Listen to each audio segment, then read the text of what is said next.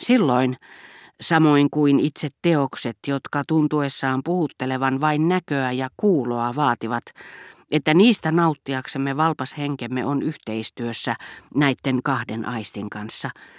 Vapautin huomaamattani unelmat, jotka Albertin oli muinoin, siihen aikaan kun en vielä tuntenut häntä, sisimmässäni synnyttänyt, ja jotka jokapäiväinen elämä sittemmin sammuttanut. Heitin ne säveltäjän teemaan tai maalarin tauluun kuin upokkaaseen.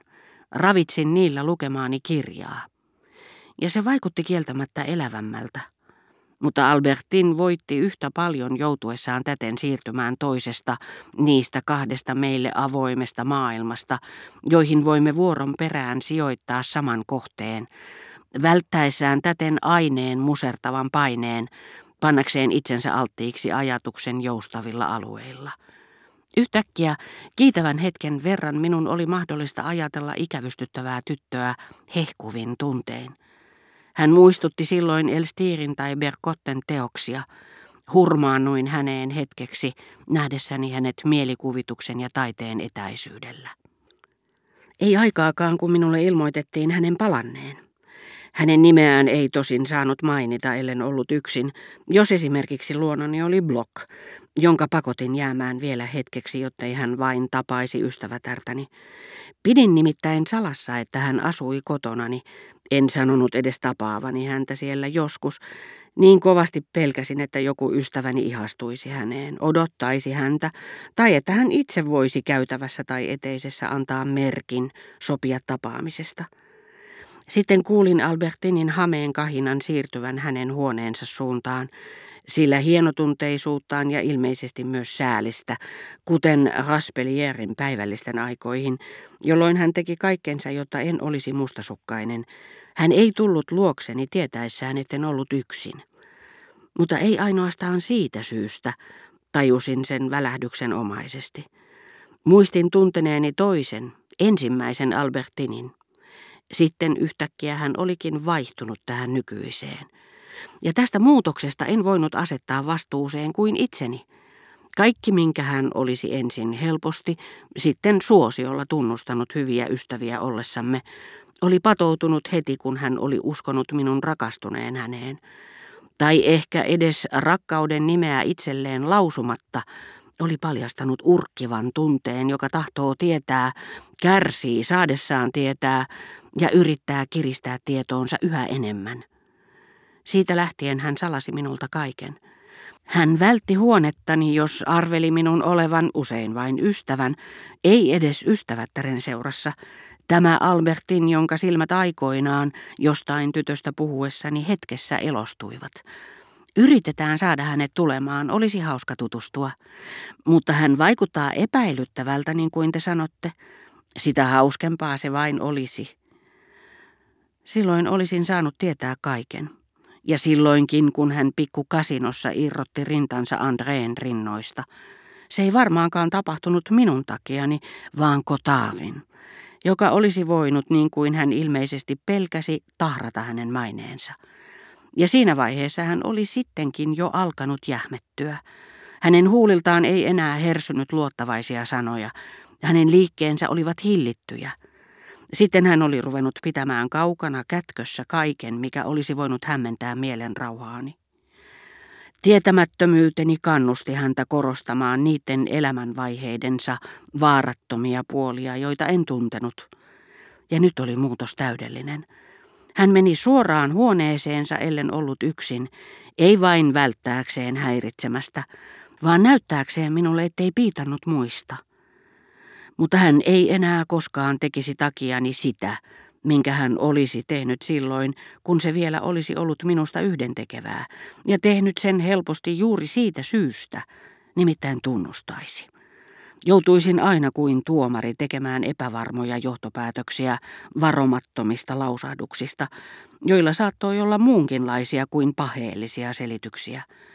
Ja hän tulisi aina tuntemaan minussa tuomarin ja mustan kipeän miehen. Kihloissa olomme alkoi muistuttaa oikeusjuttua ja teki hänestä ujon kuin syyllisestä. Hän vaihtoi nyt puheen aihetta, kun tuli kysymys miehistä tai naisista, joita ei voinut sanoa vanhuksiksi. Silloin kun hän ei vielä epäillyt minun olevan mustasukkainen, minun olisi pitänyt kysyä sitä, minkä halusin tietää. Sitä aikaa on käytettävä hyväksi. Silloin ystävättäremme kertoo nautinnoistaan, vieläpä keinoista, joilla hän ne muilta salaa. Nyt hän ei olisi enää tunnustanut niin kuin oli Balbekissa tehnyt, osaksi koska se oli totta, osaksi pyytääkseen anteeksi, ettei sen paremmin näyttänyt minulle hellyyttään, sillä väsytin häntä jo silloin ja rakastettava asenteeni oli osoittanut, ettei hänen tarvinnut näyttää sitä minulle yhtä paljon kuin muille, saadakseen siitä silti irti enemmän kuin heistä. Hän ei olisi enää tunnustanut niin kuin silloin, Minusta on typerää näyttää, ketä rakastaa, itse teen päinvastoin. Jos joku miellyttää minua, olen olevinani kuin en huomaisikaan mitään. Siten ei kukaan saa sitä tietää. Ihme ja kumma, sama Albertin, joka tänään väitti olevansa vilpitön ja välinpitämätön kaikkien suhteen, oli sanonut minulle näin. Nyt hän ei enää olisi esittänyt minulle tätä teoriaa, hän tyytyi keskustellessamme soveltamaan sitä sanoessaan jostakusta, joka saattoi herättää levottomuuteni. Vielä mitä? En tullut katsoneeksi koko tyttöä. Hän on liian mitään sanomaton. Ja aika ajoin, ehättääkseen ennen kuin mahdollisesti saisin vihiä jostakin, hän teki tunnustuksia, joiden sävy, ennen kuin edes tutustumme todellisuuteen, jota niiden on määrä vääristellä ja valkaista, osoittaa ne jo valheiksi. Kuunnellessani Albertinin askeleita ajattelin samalla mielihyvin ja nautinnollisesti, ettei hän enää sinä iltana lähtisi minnekään, ja ihastelin, miten tälle tytölle, johon en muinoin uskonut koskaan voivani tutustua, jokapäiväinen kotiin paluu merkitsi nimenomaan paluuta luokseni. Salaperäisyyden ja aistillisuuden sekainen nautinto, jota hetken ja hajanaisesti tunsin Balbekissa, hänen tullessaan illalla hotelliin nukkumaan oli eheytynyt ja vakiintunut. Se täytti ennen niin tyhjän asuntoni pysyvällä ja kotoisalla, suorastaan aviollisella sulolla, joka käytäviin saakka säteillessään ravitsi rauhaisasti kaikkia aistajani. Milloin välittömästi, milloin taas mielikuvituksessani yksin ollessani ja paluu hetkeä odotellessani. Kuullessani Albertinin oven sulkeutuvan, lähetin, jos luonani oli joku ystävä, tämän kiireesti pois. Enkä hellittänyt, ennen kuin varmasti tiesin ystäväni olevan portaikossa, missä tarpeen vaatiessa itsekin laskeuduin muutaman askelman. Käytävässä Albertin tuli vastaani. Lähetän Andreen luoksenne siksi aikaa, kun riisun päällysvaatteeni. Hän pistäytyi minuutiksi voidakseen tervehtiä teitä ja ympärillään vieläkin Balbekissa lahjoittamastani Shinshilla lakista laskeutuva pitkä harmaa harso. Hän vetäytyi huoneeseensa, ikään kuin olisi arvanut, että André, jonka olin valtuuttanut valvomaan häntä, yksityiskohtia mainitsemalla ja kertomalla heidän tapaamisestaan jonkin tuttavan kanssa, määrittelisi edes jonkin verran niitä epämääräisiä seutuja, minne heidän koko päivän kestänyt retkensä oli suuntautunut mutta joita en ollut pystynyt kuvittelemaan.